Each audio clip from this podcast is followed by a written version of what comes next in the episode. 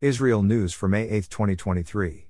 Speaking at the Washington Institute for Near East Policies last week, U.S. National Security Advisor Jake Sullivan said, We have the interest and bandwidth to promote normalization between Israel and Saudi Arabia, and in fact, it's this administration that has produced the first tangible step of these two countries coming close together with the opening of the airspace over Saudi Arabia for civilian flights from Israel.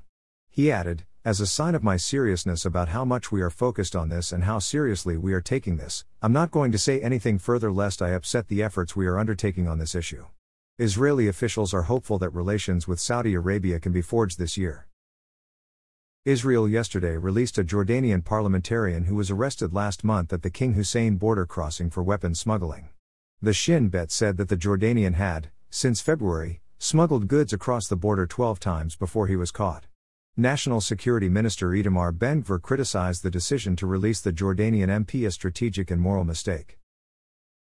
National Security Minister Itamar Ben-Gvir will speak at the EU's Europe Day event on Tuesday. The Foreign Ministry had requested that Ben-Gvir be replaced by another minister because European ambassadors have not agreed to meet with Ben-Gvir because of his political views. At his coronation ceremony on Saturday, King Charles III of England asked to speak with President Herzog and Mrs. Herzog, and spoke with them about the situation in Israel and the region. The king encouraged Herzog for his efforts to bring about a compromise on judicial reform. The president and first lady also spoke with other world leaders during the coronation.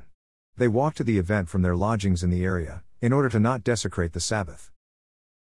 Over 100,000 Jews are expected to visit Meron to celebrate the festive night and day of Lag B'Omer, tonight and tomorrow, which is the yahrzeit, anniversary of the passing, of the holy Rabbi Shimon bar Yochai, the second century sage credited with authoring the Zohar, the cornerstone text of the Kabbalah, Jewish mysticism. Bonfires will also be lit throughout the country.